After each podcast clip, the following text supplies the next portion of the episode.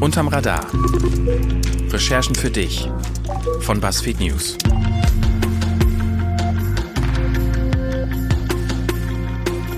Hallo zusammen, mein Name ist Markus Engert. Ich bin Reporter bei BuzzFeed News und ich sage herzlich willkommen hier zu einem Podcast, über den wir alle ziemlich lang nachgedacht haben. Wir wollen uns nämlich demnächst und ab sofort mal immer auf die Finger schauen lassen und hinter die Kulissen gucken lassen als Redaktion. Und das wird diesmal zumindest ungefähr so klingen.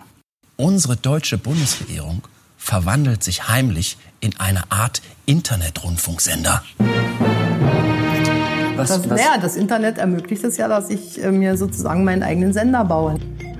Then when I asked her if there was a kind of violence, like sexual harassment or physical violence, she stared at me. She told me no, but then she told me that she is not free to speak because the other women could listen and then they are going to report to the boss that she spoke with a journalist. Sie haben mehrere Tage gar nichts getwittert oder gar keine Aktivität gehabt und dann innerhalb von so circa einer Stunde fast exakt 200 Retweets veröffentlicht und dann wieder tagelang nichts. Dieses Muster hat sich ständig wiederholt. Und er äh, lächelte mich dann an, ja, reagierte nur mit dem Satz, dass er solche Treppenunfälle sehr gut kennt. Also mir war in dem Moment völlig klar, dass der Arzt sehr genau Bescheid weiß. Hast du das Gefühl, dass es in Deutschland ein Problem mit Hass und Gewalt gegen LGBT gibt? Definitiv.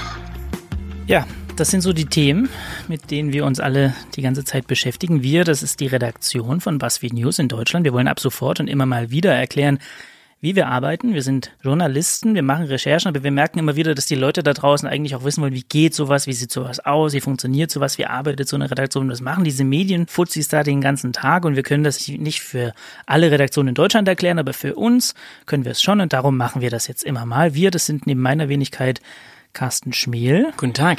Der sich bei uns anschaut, was im deutschen Internet so passiert. Im Juliane Löffler. Hallo. Die ist bei uns Schwerpunktreporterin für LGBT und für Feminismus. Pascal Müller. Hallo. Hallo Pascal, du bist Schwerpunktreporterin für sexualisierte Gewalt und auch Machtmissbrauch. Und Daniel Trepper. Hallo. Hallo Daniel, der ist unser Chef sozusagen. Ja, Daniel, weil du der Chef bist, musst du auch gleich mal erklären, was das hier eigentlich alles soll. Soll ja Menschen geben, die BuzzFeed News nicht kennen. Ja, erstaunlicherweise soll es Menschen geben, die BuzzFeed News immer noch nicht kennen, das stimmt. Ich glaube, zwei Punkte sind wichtig. Das erste ist, dass wir keine Vollredaktion sind. Wir sind, wie man jetzt gerade gehört hat, ähm, fünf Kolleginnen und Kollegen am Tisch. Und das ist auch tatsächlich die komplette News-Redaktion von BuzzFeed in Deutschland. Das heißt, wir könnten, selbst wenn wir wollten, gar nicht alle Themen in Deutschland abdecken und fokussieren uns ganz, ganz klar auf einige wenige Themen, in denen wir dann aber auch lange dranbleiben, tief gehen, Mehrwert bieten wollen, ähm, recherchieren wollen und tatsächlich ähm, dann gucken, dass das, was wir veröffentlichen, im besten Falle auch neu und äh, wichtig ist für, für die Leute, die sich für diese Themen interessieren. Und das zweite ist, dass BuzzFeed News insgesamt weltweit, es gibt ja nicht nur in Deutschland BuzzFeed News, sondern in einer ganzen Reihe von Ländern, den Slogan hat Reporting to You. Wir übersetzen das relativ frei in Deutschland als Recherchen für dich. Und der erste Punkt, den habe ich gerade schon kurz angesprochen, Recherchen. Also wir wollen der Wahrheit immer möglichst nahe kommen, wollen tatsächlich Dinge ans Licht bringen, die andere nicht veröffentlicht sehen wollen. Das zweite ist für dich. Wir recherchieren also wirklich für die Leute, die uns gerade zuhören, für die Nutzer, für die Leser, für die Hörer für die Bürger, nicht für die Bürgermeister, treten auch aggressiv für unsere Nutzer ein. Also wir veröffentlichen so viel, wie wir irgendwie können, weil wir glauben, wir sind dem Nutzer verpflichtet und nicht demjenigen, über den wir berichten. Und das Zweite ist, dass wir da ähm, darauf eingehen wollen oder darauf achten wollen, dass wir möglichst transparent sind, dass wir einen Zugang zu unseren Reporterinnen und Reportern ermöglichen, dass wir zeigen, wie wir arbeiten. Und deshalb gibt's auch diesen Podcast. Wir wollen zeigen, warum Transparenz für Reporterinnen und Reporter wichtig ist. Und deshalb habe ich vor der Aufzeichnung auch mal mit unserem Kollegen gesprochen, Ben Smith. Der ist Chefredakteur von BuzzFeed News in den USA und war quasi der erste News-Journalist, den BuzzFeed hatte. Und der erklärt mal, was so seine Grundhaltung ist. In the old days, the way that reporters established their authority, I think was by maintaining a kind of distance from the audience by seeming like these authority figures sitting behind their desks with their kind of slick backed hair and their makeup and projecting this sense that they really had some special skills and special knowledge that was totally different from the audience. And I think, you know, in this new era when there are a lot of questions from regular people about why they should trust the media, why they should trust institutions, you can't just say, trust us, we're authority figures. And in fact, what you can do is show your work, show people exactly what you're doing in order to get information, be as open as possible. When you make mistakes, as you do, as everybody does. You don't pretend you didn't make a mistake. You fix the mistake. You thank the person who pointed it out. You correct. And you ask your audience also to help you report, to help to be part of the process where they can. That kind of transparency is really core to us. And it's also how we think about winning the trust of our audience. Was Ben sagt, ist, dass früher Journalisten sich häufig auf ihre Autorität zurückgezogen haben, dass sie Distanz gewahrt haben zum Publikum, zurückgegelte Haare schön hinterm Tisch äh, im Fernsehen erzählt haben, was die, was die Wahrheit ist. Und das funktioniert so nicht mehr. Ähm, man muss halt jetzt zeigen, was man macht, mal seine Arbeit transparent machen, um Vertrauen zu gewinnen beim Publikum. Das, man muss so offen wie möglich sein, man muss seine Fehler berichtigen, man muss äh, die Nutzer auch einbeziehen. Und wir merken bei BuzzFeed News, dass das uns auch sehr hilft im, im tagesaktuellen Arbeiten. Und wir haben keine komisch zurückgegelten Haare. Was können die Leute vom Podcast jetzt hier erwarten? Also wir werden natürlich unsere Recherchen vorstellen, das, was wir herausgefunden haben, dabei aber auch ähm, vor allem darauf eingehen, was waren Hürden, wie sind wir vorgegangen, welche ähm, Hürden mussten wir überwinden, um da anzukommen, was dann am Ende im Internet veröffentlicht wird. Wir wollen natürlich zeigen, wo wir erfolgreich waren, wir wollen aber auch zeigen, wo wir Fehler gemacht haben und die Leute einfach äh, teilhaben lassen. Und was wir natürlich ähm, auch zeigen wollen, und damit geht's jetzt gleich auch los, ist, ähm, wenn unsere Recherchen etwas in Bewegung gesetzt haben.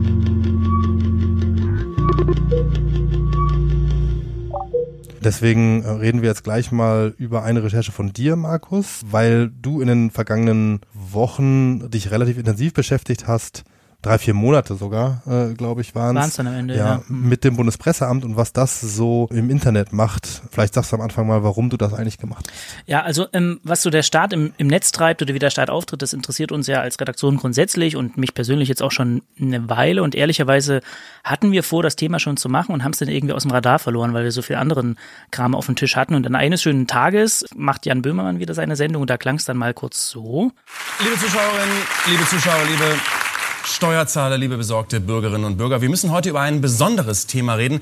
Unsere deutsche Bundesregierung verwandelt sich heimlich in eine Art Internetrundfunksender. Ah,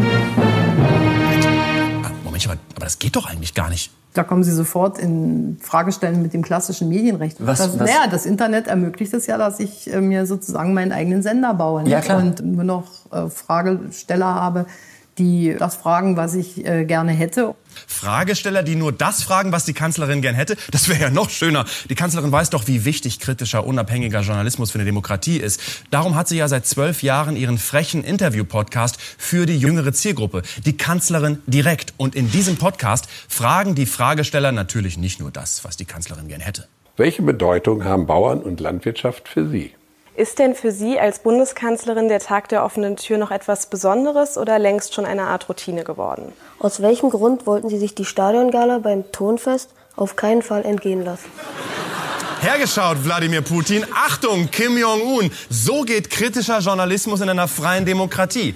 Die Pressefreiheit ist unserer Kanzlerin sehr, sehr wichtig. Nur eines ist hier noch ein kleines bisschen wichtiger. Im Neuland geil rüberkommen. Ja, die Fragen sind natürlich äh, Hardcore, Ich ja. möchte auch was zur Landwirtschaft wissen. Ja, und zum Turnfest. Ja, also darüber hinaus, was ist denn jetzt wirklich das Ja. Problem daran? Also ähm, wir haben uns mal angeguckt, was macht die Bundeskanzlerin im Netz, was macht das Bundespresseamt im Netz, was hat es mit diesem Podcast auf sich und haben so zwei, drei Dinge gefunden, die zumindest Fragezeichen aufwerfen. Das eine ist die Firma, die diesen Podcast produziert für das Bundespresseamt.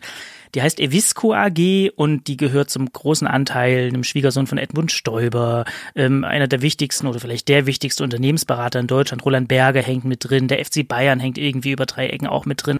Ähm, und das andere ist das Rundfunkrecht. Rundfunkrecht in Deutschland ist, naja, wie soll man es sagen, so ein bisschen aus der Zeit gefallen inzwischen. Also das Rundfunkrecht ist im Wesentlichen aus dem Jahr 1961. Kein Mensch hatte ein Smartphone, kein Mensch hatte Internet. Das ist halt wirklich nach Hause kommen und Fernseher anmachen.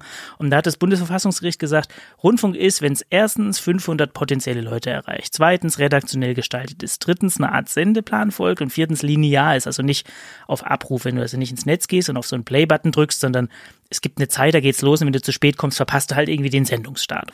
Und wenn diese Sachen zutreffen, sagt man, das ist Rundfunk. Und jetzt ist natürlich die Frage, trifft das alles zu, wenn die Kanzlerin im Netz da irgendwie lecker vor sich hinsendet, diesen Podcast macht, auch live aus dem Kanzleramt, manchmal streamt zum Beispiel. Und das sind die Fragen, die jetzt sozusagen auf dem Tisch liegen. Und nachdem du das jetzt ähm, zusammengetragen hast, mit zig Leuten darüber gesprochen hast, ein langes Stück dazu geschrieben hast, hat sich ja auch was bewegt, habe ich am Eingang, am Anfang schon erwähnt. Mhm. Ähm, was genau passiert denn da jetzt? Ja, ich war ein bisschen überrascht. Jetzt guckt sich die ähm, Kommission für Zulassung und Aufsicht der Landesmedienanstalten das Ganze nochmal an. Und das hätte ich ehrlich gesagt nicht gedacht, weil die sich vor ein paar Jahren das Angebot des Bundespresseamts schon mal angeguckt haben. Und ähm, es ist ziemlich offen, wie das jetzt äh, ausgeht. Aber die Nachricht, dass das jetzt geprüft wird von den zuständigen Kommissionen, das finde ich schon bemerkenswert. Also das ist jetzt nicht alltäglich, dass die da so eine Prüfung anstatten? Nee, die sagen zwar, wir haben solche Sachen natürlich immer so ein bisschen auf dem Schirm. Was sollen sie auch sagen können? Die sagen, wir haben nichts gemacht. Aber ähm, ich glaube, alltäglich ist es nicht, nee. Yeah, Impact. Ja. Wie lange dauert denn so eine Prüfung? Ja, also jetzt dauert es länger, weil Sommerferien sind. Das Ding ist, es gibt ja viele Landesmedienanstalten in Deutschland. Alle dürfen so ein bisschen mitreden. Man muss eine AG zusammenstellen und jetzt findet man keinen Termin über den Sommer. Das ist illusorisch immer ist irgendjemand im Urlaub. Das heißt, so im Herbst oder so wird man da vielleicht schon mehr wissen, aber for now ist da die Pause-Taste drin. Und Prognose? Tue ich mich schwer, ehrlich gesagt. Ähm, diese drei Sachen, 500 gleichzeitige Menschen, es gibt eine Art Sendeplan, ist redaktionell gestaltet. Ich glaube, das trifft alles zu. Die Sache ist das mit dem Linear. Also äh, linear im Netz ist Unfug so. Und da muss man ehrlicherweise sagen, da ist jetzt entweder die Politik am Zug äh, mit der Entscheidung, das Rundfunkrecht gehört modernisiert. Das ist nicht so wahrscheinlich, weil die Politik ist es selbst, die es ausnutzt. Oder irgendwer fühlt sich berufen, das halt per Gericht sozusagen mal zu erzwingen, dass irgendein höchst- oder sogar letztinstanzliches Gericht sagt, okay, Freunde, mit dem Rundfunkbegriff, wer ist, kommen wir nicht mehr weiter. Wir haben äh, im Netz inzwischen Angebote, die zehnmal mehr wirkmächtiger sind und auch zehnmal mehr Meinung beeinflussen können als irgendwie 20 Uhr geht was im Fernsehen an. So. Deswegen, wenn das jemand tut, glaube ich, wird es eine neue Definition des Rundfunkbegriffs brauchen und auch geben. Wenn nicht, wird es erstmal bleiben, wie es ist.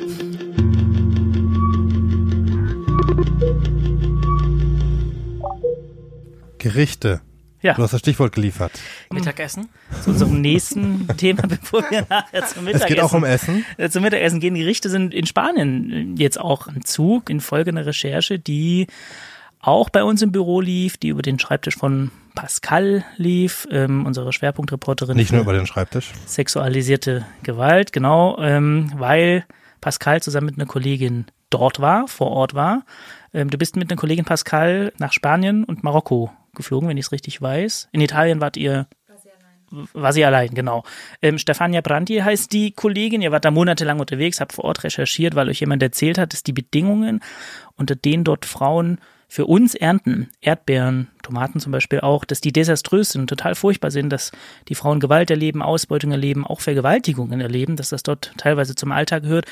Wir sehen davon nichts, wir hören davon nichts hier bei uns im Supermarkt, aber man kann schon sagen, dass ihr das geändert habt. Wie war das eigentlich vor Ort? Wie muss man sich das vorstellen? Man muss sich das so ein bisschen vorstellen. Ich habe das immer als ein Meer beschrieben, weil mir kein besseres Wort eingefallen ist. Also man muss sich vorstellen, dass man wirklich so endlose Felder voller Erdbeeren hat, voller Gewächshäuser und zwischendrin so kleine Wege, immer so kleine Ortschaften auch. Und man sieht dann von außen gar nicht, dass da Menschen drin leben. Also wir sind dann immer Hinweisen nachgegangen, dass da irgendwie Unterwäsche getrocknet wurde vorm Haus und dann ist man reingefahren, gibt da keine Busse. Ich beschreibe das einmal ähm, als so ein offenes Gefängnis, was natürlich irgendwie ein drastischer Ausdruck ist, aber das hat sich schon so angefühlt, auch während der Recherche. Und wenn wir sagen groß, also was bedeutet groß? Wie müssen wir uns das vorstellen? Man kann sich das, glaube ich, gut an unseren Arbeitstagen erklären. Also wir sind morgens meistens so um sechs aufgestanden und dann ähm, sind wir in der einen Ortschaft losgefahren und dann sind wir eigentlich bis abends um elf durchgängig in diesen Feldern unterwegs gewesen und haben auch kein Feld doppelt gesehen. Also da kann man sich, glaube ich, schon vorstellen, wie weitläufig das ist. Ähm, das sind 40, 50, 60 äh, Kilometer, ähm, die man da einfach abfahren, ablaufen kann und immer neue Leute trifft in diesen Feldern. Das heißt, es ist endlos groß, es ist auch sehr anonym dort alles. Und wie ist das, wenn man da zehn Wochen lang versucht, mit Frauen zu sprechen, die eigentlich gar nicht mit einem sprechen dürfen? Ermüdend ist es auf jeden Fall. Äh, man verliert irgendwann auch den Glauben daran, dass man die Geschichte noch machen kann. Hattest du so einen Moment zwischendrin, wo du gedacht hast, das wird nichts mehr? Ganz oft, ja. jeden Tag. Ja, also es war auch eine komische Recherche, weil ähm, wir natürlich eigentlich fast nur im Auto gesessen haben, weil das Auto so ein geschützter Raum war, in dem die Frauen dann doch mit uns sprechen konnten. Man musste sehr lange warten, man musste oft zweimal hinfahren und man musste dann aber auch die Chance nutzen, wenn jemand reden wollte, dann musste man jetzt sofort mit der Person reden, weil sonst war, war dann das Fenster meistens zu, dann war der Chef wieder auf der Farm und dann war es vorbei. Und wie habt ihr das sozusagen gelöst, dass ihr dann immer eine Art Protokoll führt oder so? Wir haben so ein Audioprotokoll angefangen und haben uns gegenseitig angefangen, uns zu interviewen. Und das hatte eigentlich ähm, den Grund, dass wir gemerkt haben, dass uns niemand glaubt und dass wir dann wenigstens uns selbst versichern müssen, was wir an dem Tag gesehen haben, damit wir es einmal aufgenommen haben, ähm, damit wir dann zwei Tage später immer noch ähm, sicher sind, dass das auch so war. Und so ein Stück aus eurem Audioprotokoll hast du uns mitgebracht. Wir hören mal rein. She told me that uh, she doesn't like the condition in which they live because they sleep four in a really small room of a container. Then they have a space for cooking but without oven and they don't have a wash machine so we have to uh, clean their clothes with a hand. Then she told me that the work is very hard. Then when I asked her if there was violence in the finca, she told me that uh, the boss used to shout against them, saying that they don't work very hard and that if they don't work hard enough, he wants to send them back to Bulgaria. But in Bulgaria, there is a big crisis, so they have to stay here, and they have to work and to live in this condition. Then, when I asked her if there was a kind of violence, any kinds of violence like sexual harassment or physical violence, at the beginning she stared at me and she didn't speak when I asked again, and uh, she told me no. But then she told me that she is not free to speak because the other women could listen and then they are going to report to the boss that she spoke with a journalist. Das war deine Kollegin, die wir gehört haben. Man hört auch im Sitz im Genau. Auto. Was, willst du kurz zusammenfassen, was sie so gesagt hat? Also ähm, sie hat davon erzählt, dass wir ähm, einfach mal ungefähr, ich würde fast sagen, drei Kilometer in den Wald gefahren sind, mit unserem Auto auch stecken geblieben sind und da ein Camp besucht haben, ähm, wo ungefähr 100 Frauen, Hälfte ähm, aus Bulgarien, Hälfte aus Rumänien, ähm, in Containern gelebt haben, in ziemlich sehr, sehr beengten Verhältnissen, die sehr ärmlich aussahen. Ähm, da ist sie auf eine Frau getroffen, die vorher schon in Italien gearbeitet hat, die sich Sabrina nannte und ähm, die mit uns auf Italienisch darüber geredet hat, dass es ihr da nicht sehr gut geht, ähm, die aber so große Angst vor ihren ähm, Kolleginnen hatte, dass die sie sozusagen an ihren Chef verraten, ähm, dass sie nicht weiter mit uns da sprechen konnte. Wir haben ja dann, wie wir das immer gemacht haben, unsere Telefonnummer gegeben, ähm, sind dann wieder zurückgefahren und haben gehofft, dass sie uns anruft. Hat sie tatsächlich nicht gemacht. Äh, Ich äh, erinnere mich noch an einen Moment, wo wir in der Redaktion saßen, wo du eigentlich fertig warst mit dem Aufschreiben der Geschichte. Auch das geht ja durch tausend Prüfschleifen noch immer durch. Und dann war die so draußen und war so in der Welt und dann ist irgendwie erstmal nicht so richtig was passiert und du saßt so da und hast irgendwie so sinngemäß gesagt, das interessiert irgendwie keine Sau. Pascal war so, können wir es nochmal auf Twitter posten, weil Wirklich? irgendwie gibt es noch keine Reaktion. Ja, also ähm, warst du wirklich nicht so optimistisch oder wie ging es dir dann so danach, nachdem das dann draußen war? Es hat ja monatelang Vorlauf gehabt. Ich glaube, das ist wie so, äh, dann kommt erstmal so eine große Leere im Leben, wenn man so eine große Recherche fertig gemacht hat. Und dann geht es einem natürlich irgendwie nicht gut. Ähm, aber es war ja so, dass es erst am Anfang also relativ wenig Reaktionen gab und dann auf einmal sehr viele. Also nach ungefähr einer Woche haben spanische Medien das aufgegriffen und ähm, dann ist eigentlich genau das Gegenteil von dem passiert, was ich gedacht habe. Ich dachte, das dümpelt so ein bisschen vor sich hin. Vielleicht lesen das ein paar tausend Leute und wir machen irgendwie ein, zwei ähm, Nachklappartikel dazu und dann war's das. Aber ähm, was dann passiert, das hat mich eigentlich total überrollt. Was ist denn passiert? Also es ha- hat Nachrecherchen gegeben. Es gab Kollegen von der spanischen Zeitung El Español, die noch mehr Frauen aufgetan haben, denen ähnliches passiert ist. Es hat eine ganz starke Reaktion von Erntehelferinnen selbst gegeben, die in dem Monat danach angefangen haben, zusammen mit Gewerkschaften hunderte von Anzeigen gegen ihre Arbeitgeber zu stellen. Es hat eine Untersuchung gegeben von einem der größten Lebensmittelzertifizierer der, der Welt, Global Gap. Und es wurden mindestens, also nach unserem Wissen, mindestens zwei Männer vorläufig verhaftet. Das hat Untersuchungen gegen Chefs von beschuldigten Unternehmen, die auch nach Deutschland liefern. Aldi Süd hat dann ähm, irgendwann auch die Produkte von betroffenen Unternehmen aus dem Sortiment genommen, vorläufig bisher. Und war anderthalb, zwei Monate später hat es dann in ganz Spanien riesige Proteste gegeben, sind tausende Menschen in vielen Städten auf die Straße gegangen, um eben gegen diese Zustände zu demonstrieren. Ich fand total spannend, dass man bei so Recherchen ja immer hofft, dass so ein Impact da ist, dass Mhm. was passiert, dass auch Leute darauf reagieren. Und in den allermeisten Fällen muss man leider sagen, ist es nicht so. Denn dann tweeten drei Leute drüber, ah ja, hier spannende Recherchen, dann ist es wieder vorbei. Und egal wie groß die Recherche ist, kann immer passieren, dass einfach nichts passiert. Und vor allem, wenn man so lange an irgendwas sitzt, ist es natürlich extrem frustrierend. Das fand ich total spannend zu beobachten, wie sich das entwickelt hat. Und was ich sehr spannend fand, war ein Moment, von dem du erzählt hast, wo ein Gewerkschaftler aus Spanien dir geschrieben hat, so ja, meine Frau und ich kämpfen irgendwie seit 30 Jahren hier vor Ort, dass sich irgendwas tut.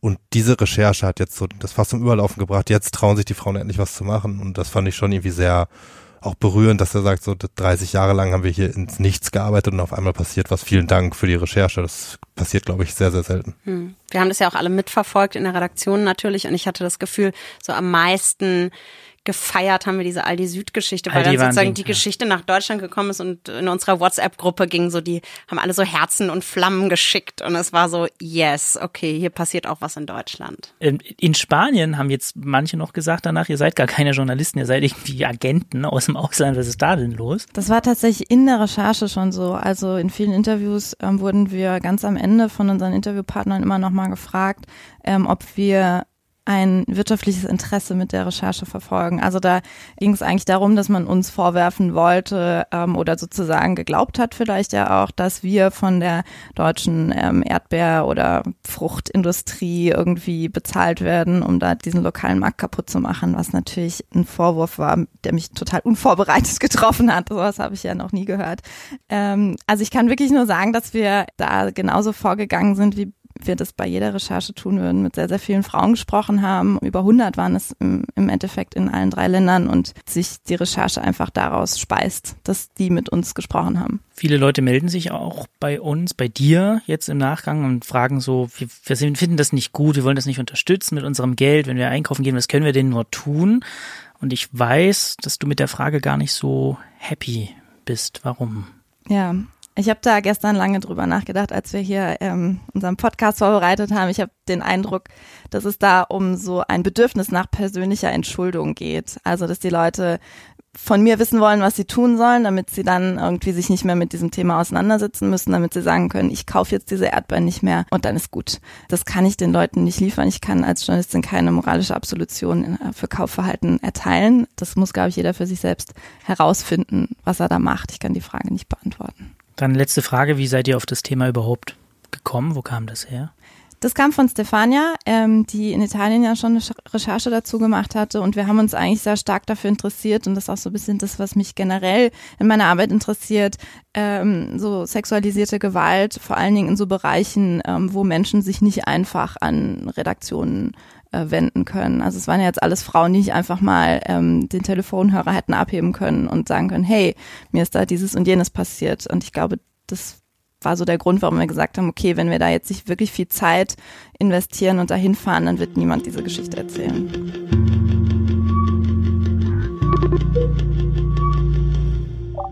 Unser nächstes Thema ist ein Thema, was komplett im Netz entstanden ist. Da musste sozusagen niemand irgendwo hinfahren, aber es ist nicht weniger aufregend. Deswegen, Carsten, die Recherche, die du uns mitgebracht hast diese Woche, die hat jetzt vielleicht nicht unbedingt Aldi dazu gebracht, irgendwie umzusteuern, aber es geht trotzdem um ziemlich viel Geld. Erzähl mal. Es geht um Homöopathie. Großes, großes Thema. Große Fans auch in der Redaktion. Ist auch übrigens die teuerste Art, gepressten Zucker und Mehl zu essen. Die Ja, Globuli-Mafia. was die Leute glücklich macht. Erzähl, was war dein Thema und wie hast du es gefunden? Ähm, es begann mit was ganz anderem. Ich habe nämlich ähm, in der Woche davor ein, eine Art Porträt über einen äh, Twitter-Menschen geschrieben. Er heißt Dr. Christian Lübbers. Er ist Arzt und er schreibt, sage ich mal, Anti-Homöopathie-Tweets. Ich habe einen mitgebracht. Er schreibt zum Beispiel, Homöopathie ist die zweitpopulärste Form der Medizin, so wie die Scheibe die zweitpopulärste Form der Erde ist. Und ich habe über ihn das Porträt geschrieben und habe so ein bisschen ihn interviewt und habe mit ihm länger telefoniert. Er ist auch sehr nett und sehr witzig. Und am Ende des Telefonats ähm, sagte mir ja, dass er sich auch freut, wenn der Post dann aufgenommen wird vom Homöopathie-Bot-Netzwerk. Und wie aus allen Wolken, was ist denn ein Homöopathie-Bot-Netzwerk?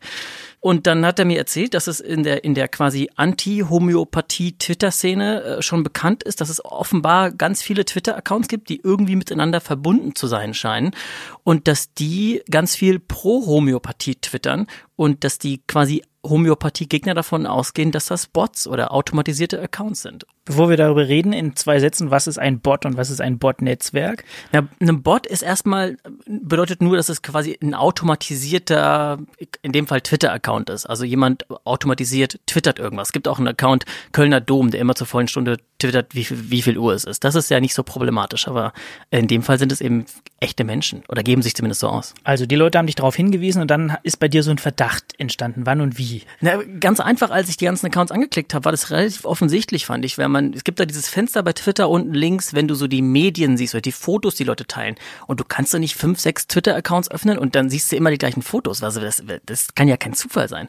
Das nächste, was ich gesehen habe, ist ähm, bestimmte Texte. Also es gibt einen Text zum Beispiel, äh, da twittert ein Account den Satz, mit Homöopathie lassen sich große Einsparungen für unser Gesundheitssystem mit der Verhinderung von Antibiotikaresistenzen und Arznei-Nebenmittelwirkungen verhindern.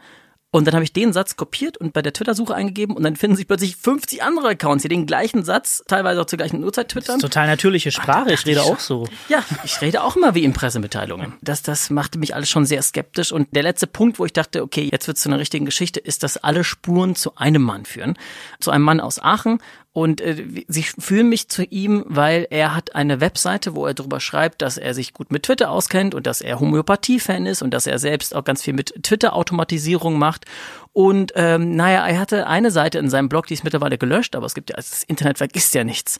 Und äh, die habe ich einfach wieder äh, aus dem Google Cache geholt und äh, da steht auch drin, wie er sich so um Twitter-Automatisierung kümmert. Und da sind so Zitate drin und ach, schau an. Das sind auch teilweise die Zitate, die ich bei den Bots gefunden habe. Wie schön. Was für ein Zufall.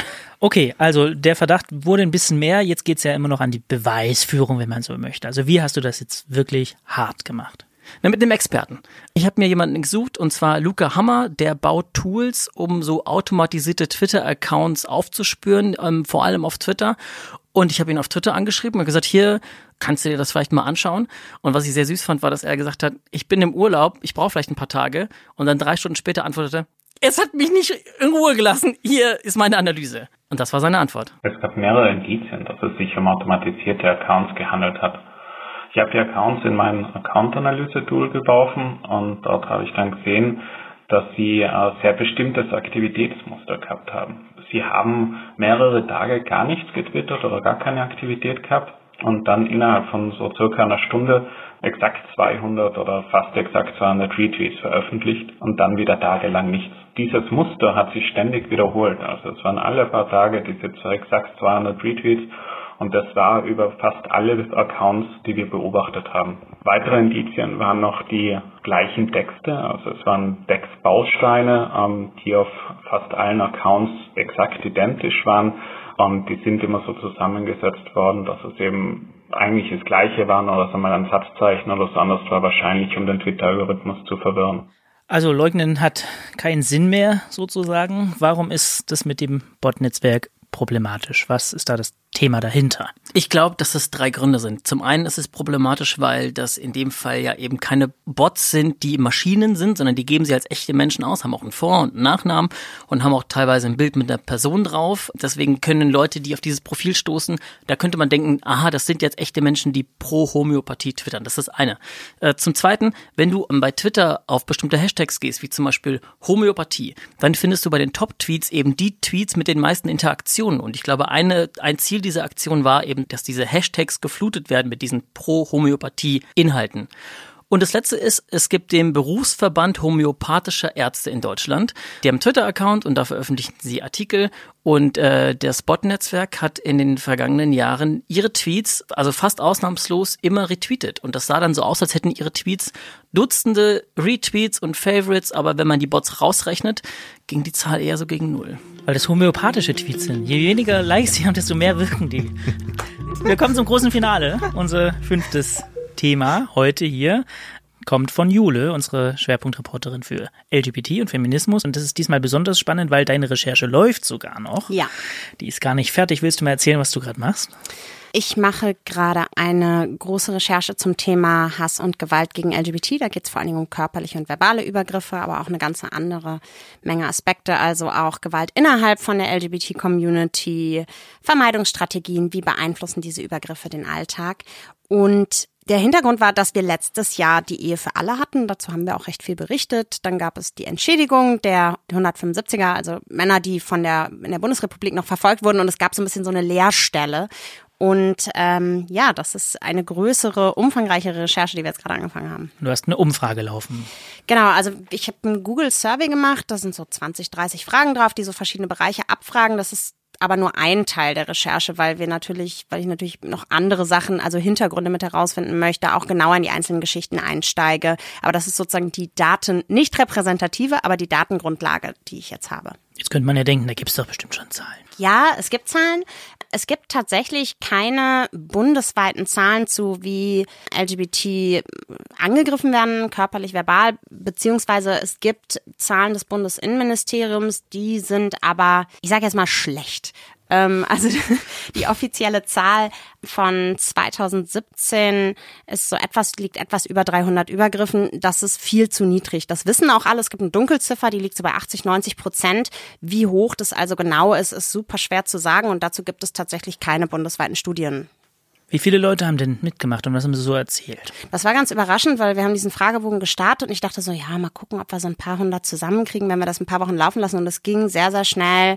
Also ich glaube, ich hatte nach zehn Tagen 500 Antworten, was mich nochmal daran bestärkt hat, mich mit diesem Thema zu beschäftigen, weil ich dachte, offensichtlich gibt es auch einen Bedarf, darüber zu sprechen. Diese Masse an Gewalt, die ich da gelesen habe, ja, also ich habe mir dann wirklich die ganzen, also es gibt auch so eine Frage, die ist, was hast du genau erlebt? Beschreibe den Vorfall möglichst detailliert und habe mir halt diese rund drei, vier 400 detaillierten Beschreibungen, die es da gab, durchgelesen und habe äh, die haben sich teilweise wiederholt. Es gibt so bestimmte Muster, die, die man erkennt. Teilweise sind es aber auch krasse Einzelfälle, die mir sozusagen nochmal klar gemacht haben, diese Masse an Gewalt, die LGBTs im Alltag erleben. Also das fand Kannst ich schon man Beispiel eindringlich. nennen für so krasse Einzelfälle?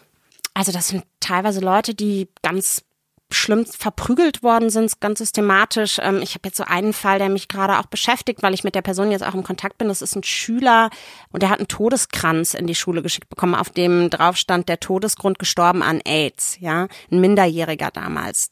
Das ist schon ein Ausmaß an Hass gegen eine Gruppe von Menschen, den man im Alltag vielleicht nicht so auf dem Schirm hat. Du rufst die Leute auch an, manche von denen zumindest, und redest mit denen nochmal drüber ein. So ein Gespräch, ein Stückchen daraus hast du uns mal mitgebracht. Wir hören mal rein. Hast du dich gewehrt? Nein, ich habe mich nicht gewehrt aus Angst. Ich habe mit Absicht nichts gemacht, weil ich dachte, wenn du jetzt anfängst, dich zu wehren, dann schlagen sie vielleicht noch heftiger zu. Und ich dachte einfach, lass es einfach über dich ergehen, dann ist es irgendwie schnell vorbei. Bist du hinterher zur Polizei gegangen? Nein, ich bin nicht zur Polizei gegangen und habe auch niemandem was davon erzählt. Es war mir unangenehm, es war mir peinlich. Ich hatte einfach Angst, dass mich Menschen dann vielleicht dazu bringen, zur Polizei zu gehen und ich diesen Personen eventuell dann noch ein begegnen müsste. Und das wollte ich auf gar keinen Fall. Und dadurch habe ich diesen Schritt eben nicht gewählt und habe es sehr, sehr lange für mich behalten.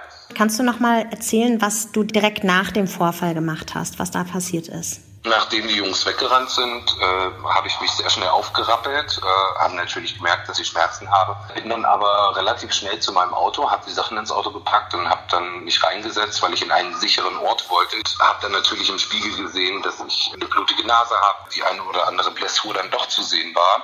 Äh, weil es dann doch ein bisschen sehr weh tat, habe ich dann doch den Weg äh, zu einem Arzt gesucht, bin dann ins Krankenhaus gefahren und habe mich dann durchchecken lassen. Und was hast du dem Arzt erzählt? Ähm, der Arzt hat mich angeschaut und äh, mich erst ein bisschen gemustert und fragte dann, was denn passiert sei. Und auch da aus Furcht äh, vor einer erneuten Konfrontation mit diesen Menschen habe ich äh, einfach gesagt, dass die Treppe runtergefallen sei. Und er äh, lächelte mich dann an, ja, reagierte nur mit dem Satz, ähm, dass er diesen Satz öfter hört oder dass er solche Treppenunfälle sehr gut kennt. Also mir war in dem Moment völlig klar, dass der Arzt sehr genau Bescheid weiß. Ähm, eine letzte Frage noch. Hast du das Gefühl, dass es in Deutschland ein Problem mit ähm, Hass und Gewalt gegen LGBT gibt? Definitiv. Würdest du sagen, das ist eine Ausnahmerückmeldung oder das ist die Regel, was wir hier hören? Das ist natürlich schon eine äh, relativ harte Form von Gewalt. Ich glaube, was man daran gut erkennen kann, was die Regel ist, ist, dass ganz, ganz viele eben nicht zur Polizei gehen, was auch dazu führt, dass eben die Zahlen so schlecht sind und dass wir eigentlich relativ wenig darüber wissen, wie häufig diese Übergriffe tatsächlich stattfinden. Jetzt das hast du gesagt, genau, die Zahlen sind schlecht. Also woran liegt das außer an dem Punkt, dass die Leute sich oft nicht trauen oder es nicht können, zur Polizei zu gehen? Genau, also der eine Grund ist, dass das schambehaftet ist, dass die Leute auch das Gefühl haben, es bringt nichts, es verändert nichts, sich oft auch nicht sicher sind, was ist überhaupt strafrechtlich relevant. Also dass die Beschimpfung du Schwuchtel auf der Straße schon strafrechtlich verfolgt werden kann, wissen viele einfach nicht. Ähm, der andere Grund ist, dass die Polizei diese Übergriffe nicht als homo- und transfeindliche Übergriffe registriert, oft. In Berlin ist es anders, da passiert das sehr viel und ich habe ja gerade von diesen 320 Übergriffen gesprochen. Die Hälfte davon kommt aus Berlin, was daran liegt, dass es in Berlin ein sehr gutes Meldesystem gibt. In Baden-Württemberg gab es in den letzten fünf Jahren fünf Übergriffe registriert. Das ist absurd, das hat nichts mit der Realität zu tun, das wissen auch alle. Aber dadurch, dass diese Zahlen eben so schlecht sind, gibt es auch überhaupt kein Problembewusstsein. Das heißt, weder kann politisch darauf reagiert werden, noch kann eine Bevölkerung wissen, wie groß dieses Ausmaß eigentlich ist. Und diese Umfrage, die eben in kurzer Zeit so viele von ähnlichen Beispielen, wie wir es jetzt gehört haben, zusammengetragen hat, hat mir eben gezeigt, dass das Problem wesentlich größer ist, als es, glaube ich, in der Öffentlichkeit bekannt ist. Eine Informationslücke. Jetzt könnte man ja einwenden, so eine Umfrage zu machen, das ist Aktivismus, das ist kein Journalismus. Was würdest du darauf antworten? Ich würde sagen, wenn wir uns mit strafrechtlich relevanten Übergriffen gegen eine Menschengruppe beschäftigen, ist das über, hat das überhaupt nichts mit Aktivismus zu tun. Äh, dann ist es erstmal eine journalistische Umfrage. Ähm, ich habe nochmal rausgesucht, was im Koalitionsvertrag steht. Da steht, wir respektieren geschlechtliche Vielfalt. Alle Menschen sollen unabhängig von ihrer sexuellen Identität frei und sicher leben können, mit gleichen Rechten und Pflichten. So. Ähm, wenn wir aber gleichzeitig eine Menschengruppe haben, die so krass einer ja, gruppenspezifischen Gewalt ausgesetzt ist, dann frage ich mich erstmal, wie gehört das zusammen? Was tut da eigentlich eine Bundesregierung für? Und im Moment passiert da eben einfach sehr wenig. Und ähm, genau, ich habe nochmal in den USA geschaut, ganz interessant. Da sind 20 Prozent der Hasskriminalität gegen LGBTs. Also es ist eine sehr große Gruppe, ja, was uns so einen Hinweis darauf gibt, wie groß das Problem möglicherweise auch in Deutschland ist. Und ähm, die Frage zu stellen, wie groß das Problem ist und was da konkret gemacht werden muss, ist ja für mich eine klassische journalistische Arbeit und keine aktivistische. Was ich an der Recherche so spannend finde, ist, dass es ganz gut zeigt, was wir als Redaktion eigentlich leisten können, dass wir halt, auch wenn wir nur fünf News-Reporterinnen und Reporter sind, uns auf Themen so spezifisch konzentrieren und uns auch so viel Wissen aneignen und so langfristig damit beschäftigen, dass man sagen kann, da ist eine Lücke, da gehen wir jetzt langfristig dran, da machen wir eine große Umfrage, da berichten wir nicht einmal drüber, sondern dreimal, fünfmal, zehnmal, nicht nur einmal ein Feature mit einem Person und einer, einem Einzelfall und keiner keiner hat wirklich was gewonnen. So und das finde ich total spannend und bin sehr gespannt, wie das weitergeht mit der Recherche. Hm. Ja, ich habe das jetzt auch gemerkt. Also es ich bekomme jetzt erste E-Mails von Leuten, die sagen, hey, ich habe gehört, Sie arbeiten zu dem Thema, ich würde Ihnen gerne was erzählen. Also es gibt durchaus jetzt schon einige Reaktionen darauf. Okay, willst du als exklusives Gimmick für unsere Podcast-Hörerinnen und Hörer vielleicht schon mal ein Zwischenfazit ziehen, was mit der Umfrage so rausgekommen ist? Also es steht noch nirgends, müssen wir sagen. Es steht noch nirgends. Also es gibt natürlich verschiedene Zahlen aus dieser Umfrage. Ich muss immer dazu sagen, die sind nicht repräsentativ. Mhm. Das ist eine Stichprobe. Aber man kann die natürlich abgleichen mit Zahlen aus anderen Ländern und so ein bisschen Gefühl dafür kriegen, ob die stimmen oder nicht. Ich habe die Frage gestellt, fühlst du dich in der Öffentlichkeit sicher? Und da haben rund 60 Prozent, also knapp zwei Drittel gesagt, nein, das fand ich schon ein recht drastisches Ergebnis. So ungefähr 70 Prozent treffen Vorsichtsmaßnahmen im Alltag. Dazu gehört, dass man sich häufig auf der Straße umschaut, dass man nicht Händchen hält, dass man sich nicht küsst. Das klingt jetzt wie so Lappalien, aber wenn wir das ernst meinen mit sozusagen, oder wenn ernst gemeint ist, dass LGBTs gleichberechtigt hier leben sollen, dann gehört dazu, dass man eben die Hand seines Partners oder seiner Partnerin nehmen kann, ähm, wenn man das gerne möchte. Das ist nicht der Fall. Und dann haben wir natürlich die verbalen und körperlichen Übergriffe abgefragt. Und äh, ja, so eine Zahl, die ich auch schon überraschend fand, ist, wir haben gefragt, hast du im vergangenen Monat körperliche Übergriffe erlebt, weil das so ein sehr hartes Indiz dafür ist. Ähm, da haben 12 Prozent gesagt ja und ein Viertel hat gesagt, ja, ich habe sowas im letzten Jahr erlebt. Demnächst kann man es ausführlich nachlesen bei uns und da sind wir jetzt auch schon am Ende dieses kleinen, aber feinen Podcasts und weil wir jetzt eine Dreiviertelstunde lang fast überraschenderweise so klang, als ob wir totale Superhelden sind und alles bei uns mega gut klappt, ähm, wollen wir auch so ehrlich sein und mal erzählen, was nicht so gut geklappt hat in den letzten Tagen und Wochen. Oft gehen die Dinge nämlich auch einfach schief. Wer will anfangen? Freiwillige vor. Ich fange gerne an, dann fällt es dem Rest vielleicht ja. leichter. Äh, also mich. Weil es bei dir besonders schlimm war. Weil es bei mir besonders schlecht lief, genau. Nee, ich, ich habe grundsätzlich immer Struggle quasi immer damit, ähm, wann sind Recherchen abgeschlossen, wann kann man mhm. veröffentlichen, wie schafft man es, dass ein das Material nicht überwältigt. Man fragt immer weiter, fragt immer weiter, kommt nicht zum Ende. Und ich hatte jetzt einen Fall, ich habe ein Thema, was mich sehr beschäftigt, Berufskrankheiten. Noch nie dazu veröffentlicht, beschäftige mich mit dem Thema aber seit fast drei Jahren. Ähm, Tip top. Äh, genauso wie man es nicht machen soll. Ähm, und finde das extrem wichtig und extrem spannend und hoffe, dass das in den nächsten Monaten irgendwann klappt mit einer Veröffentlichung. Natürlich haben dann irgendwann auch andere Leute angefangen, über das Thema zu berichten. Und in diesem Sommer gab es zwei größere Geschichten in der Süddeutschen Zeitung und in der Welt am Sonntag zu dem Thema, was mich natürlich dann frustriert hat, weil all das, was da drin steht, habe ich seit teilweise Jahren in meinem Computer stehen. Und ich bin guter Dinge, dass wir trotzdem eine schöne Geschichte veröffentlichen können, wo auch viel Neues drin steht. Aber so Sachen sind natürlich einfach blöd und das ist einfach super unangenehm als Journalist, äh, dann, dann sowas zu sehen. Tja, der Rest? Ich erzähle was. Los. Manchmal ist man ja so etwas impulsiv und denkt, ach ja, rufe ich jetzt mal an. einen konkreten Hinweis. Was mir passiert ist vor ein paar Wochen, ist, dass ich eben eine Person angerufen habe und dachte, ich mache ein Hintergrundgespräch, wollte ein paar Infos von der haben und habe die angerufen, habe dann im Gespräch nach so 15, 20 Minuten gedacht, das sind so viele gute Infos und die spricht auch so klar und deutlich, es ist eigentlich ein Interview und ich möchte entweder ein Interview machen oder sie zitieren, hatte aber kein Aufnahmegerät mitlaufen, weil ich sie einfach nur angerufen habe.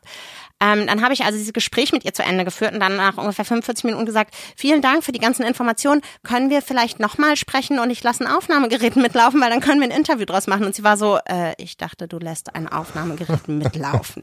Das war erstens Freud. sehr unangenehm der Quelle gegenüber und zweitens hat mich das natürlich total geärgert, weil es einfach doppelte Arbeit macht. Äh, sie dann auch erst zweieinhalb Wochen später wieder Zeit hatte und es hat sich alles verzögert und es ist so eine kleine Vorbereitung, die im Endeffekt aber viel ausmacht. Ja. Dann verrate ich auch was. Ich versuche seit Wochen und Monaten rauszukriegen, wer mit dem bayerischen Ministerpräsidenten eigentlich zum Papst geflogen ist. Und es klappt einfach nicht. Also wir haben es bei Twitter gesehen. Markus Söder twittert, ich besuche den Heiligen Vater und hinter ihm steht ein Privatflugzeug. Und man denkt sich so, hoi, Privatflugzeug chartern, um den Papst zu besuchen. Und du bist jetzt auch nur ein Ministerpräsident. Das ist jetzt auch nicht irgendwie ganz weit oben. Und da saßen halt Leute mit drin und wir schreiben der Bayerischen Staatskanzlei und wollen wissen, was kostet das. Und die antwortet, ja, der Preis war okay. Und ich, nee, ich will eine Zahl. Ah ja, der Preis war aber so, wie die Preise halt so sind. Und wer saß denn mit drin? Es saßen Menschen mit drin. Und dann wer denn jetzt genau? Es waren Journalisten. Und wer denn? Ich will die Namen. Und es geht irgendwie seit Wochen hin und her. Und ich krieg die Namen einfach nicht. Und es frustriert und nervt wie Schwein. Und vielleicht geben wir auch einfach auf. Aber vielleicht auch nicht. Wir werden sehen. Nachher, wenn sie irgendwo anders veröffentlicht, dann hört man so diesen Sound, dieses Wumm, wenn ja, du so auf deine Tastatur haust Stich, und sagst, Stichwort woanders veröffentlicht. Eines Tages finde ich im Parlamentsdokumentationssystem vom Bayerischen Landtag eine kleine Anfrage von einem Grünabgeordneten, der fragt, was hat die Reise gekostet? Und da steht einfach der Preis. Und seit Wochen wollen sie sie uns einfach nicht sagen. Es ist komplett absurd. Eines naja. der größten Ärgernisse der täglichen Arbeit von Journalisten, Pressestellen. Ja. Aber oft sind sie auch nett. Schreiben Sie doch mal eine Mail. so, ihr habt noch nicht. Ja, ich habe äh, Schwierigkeiten mit meinen Quellen seit ein paar Wochen. Im, nicht im Sinne, dass die mir nichts erzählen, die erzählen mir zu viel. ähm, was, was heißt das? Ähm, das kann doch gar nicht sein. Ja, Leute, die glaube ich, also ich habe oft Schwierigkeiten damit, dass die Leute denken, die müssen ja über sehr private Dinge mit mir sprechen, sehr persönliche Sachen. Ähm, das ist bei Jude, glaube ich, auch so. Und ähm, die dann vielleicht so ein bisschen missverstehen, was für eine Rolle ich so einnehme und die mir dann viele, viele WhatsApp-Nachrichten schicken, E-Mails ähm, die sagen, dass es ihnen so gut getan hat, mit mir zu reden, was total in Ordnung ist, wo ich aber ein bisschen Schwierigkeiten habe, mich so abzugrenzen. Weil sie dich als Freundin gewinnen wollen. Ja, mhm. genau. Und weil sie mir dann auch schreiben, wenn es ihnen ganz schlecht geht und so. Und das ist natürlich eigentlich nicht meine Rolle, die ich auch nicht einnehmen möchte, die ich auch hoffentlich auch nicht so kommuniziert habe, aber kann man natürlich verstehen, dass Leute so darauf reagieren. Das ist für mich gerade echt schwer. Ich glaube, dass das viele Leute auch nicht nachvollziehen können, die nicht lange an so Projekten arbeiten, mit denen man mit den Leuten über Wochen und Monate zu tun hat und die Leute ja überzeugen muss, Sachen zu teilen, die sie sonst noch nie mit jemandem geteilt haben. So, das ist, glaube ich, schon eine Extremsituation für eine Reporterin oder einen Reporter, nicht die einfachste Sache, damit umzugehen. Ja, ich hatte ein Gespräch, da hat der Mann hinterher gesagt, ja, also es ist jetzt eigentlich das erste Mal, dass ich darüber gesprochen habe, über diesen Vorfall. Ich habe den zweimal nur kurz erzählt. Du bist jetzt die Erste, die mir diese Fragen gestellt hat. Ja, ich bin jetzt irgendwie ganz durcheinander. Und dann fragt man sich natürlich auch, kann ich die Person jetzt einfach so in den Abend entlassen? Hab dann auch gefragt, geht's dir gut? Möchtest du noch mit jemand anders darüber sprechen? Hast du noch jemanden, der jetzt irgendwie bei bei dir sein kann. Er war dann so, nee, nee, ist schon in Ordnung. Mich dann am nächsten Tag aber nochmal angerufen und gesagt, irgendwie hat mich das so aufgewühlt, das Gespräch gestern. Ganz oft, da ja. verschwimmen so die Grenzen zwischen, ich bin Journalistin und irgendwie hat man ja schon auch auf eine Art und Weise eine moralische Verantwortung oder eine ethische Verantwortung, wenn man die Menschen nach so persönlichen Dingen fragt. Und was ja dann dazu kommt, ist, wenn man so Leute länger begleitet und dann wie zum Beispiel beim Thema Berufskrankheiten, ewig nichts veröffentlicht, dass die Leute halt auch ne, zu Recht auch sauer werden irgendwann und sagen, so, ich, ich habe jetzt so viel mit dir geredet und ich habe zwei Leute, die reden nicht mehr mit mir, die haben, ich wurde noch niemals so enttäuscht von jemandem und ich verliere den Glauben an den Journalismus und das ist, das ist natürlich total unangenehm dann. Man kann nur versuchen, das irgendwie wieder gut zu machen, indem man irgendwann was Gutes veröffentlicht, aber das ist natürlich hart. Wobei auch Glück für Sie, wenn Sie noch nie so enttäuscht wurden. Hat ein sehr glückliches Leben. Carsten, du kannst sie nicht drücken. Mache ich auch gar nicht. Ja, aber Robin Alexander ist mein Thema der Woche. Oh. Robin Alexander ist ein Journalist bei der Welt. Er twittert ganz viel. Und ich habe immer das Gefühl, er ist immer da, so zur richtigen Zeit am richtigen Ort und er fährt mit Horst Seehofer Aufzug. Er weiß, wann Peter Altmaier sich eine Wurst am Würstchenstand holt. Äh, Horst Seehofer kommt zu ihm und beschwert sich über seine Tweets. Also ich glaube, Twittermäßig hat er es ganz schön geschafft in Deutschland als Reporter. Das frustriert dich. Was mich frustriert ist, ich habe eine humorvolle Hommage an seine Twitter-Aktivitäten geschrieben und mein Artikel endet mit dem Satz, darf ich nicht mal ein Praktikum bei dir machen? Und er hat nie darauf reagiert. Hm. Ich Robin glaub- Alexander, wenn du das hörst und den Text von Carsten gelesen hast, bitte twittere darüber. Wenn du dir deine Würstchen nicht selber holen möchtest wie Peter Altmaier, sondern einen Praktikanten dafür Ich haben, dann will- ja, ruf doch sie dir. einfach den Carsten an. Ja. Senf. Carsten, vielleicht sagst du deine. Nummer noch schnell. Null, eins. Edgemaß. Jetzt wissen es alle. Ähm, Journalisten sind echte Menschen, bei uns geht auch mal was schief. Ähm, aber wenn man uns was mitteilen möchte als Redaktion, was die Leute da draußen wissen sollten, worüber sie diskutieren sollten, dann kümmern wir uns selbstverständlich sehr ordentlich darum, wer uns kontaktieren will. Auf Facebook heißen wir buzzfeed.de News, auf Twitter heißen wir buzzfeednews.de. Daniel bricht mein so in Fehler. sich zusammen. Wir alle sind ähm, auch auf dem normalen Twitter zu finden mit unserem normalen Namen. Juliane Döffner, Pascal Müller, Carsten Schmel, Daniel Trepper und ich, Markus Engert. Der einfachste Weg aber ist wahrscheinlich eine Mail. Zumindest erstmal kurz Hallo sagen, dass man uns was sagen möchte. Die Mailadresse ist recherche.buzzfeed.com. Einfach irgendwo melden und wir melden uns dann zurück und gucken, ob wir einen sichereren Kanal brauchen. Für heute sagen wir Danke fürs Zuhören, danke für eure Geduld. Schreibt uns gerne eine Nachricht, wenn wir irgendwas besser machen können. Und bis zum nächsten Mal sagen wir, ja, tschüss, danke. Tschüss. Tschüss. Alexander. Unterm Radar. Recherchen für dich von BuzzFeed News.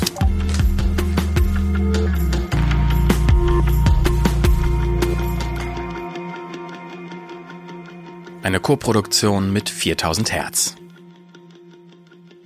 Great. I think I got something I could use. I think that's good. I should also say that you know BuzzFeed News is particularly excited about um, about our German team because they have the richest and most resonant voices of anyone at BuzzFeed. They're not very good looking, and that's why we've gone with a podcast. But they, their voices sound very good. Thank you. Yeah, I think I agree with you in that. Okay, cool. See ya. Have a great day. Bye. I agree with you. Sorry, ich wusste nicht, was ich sagen sollte. That's probably.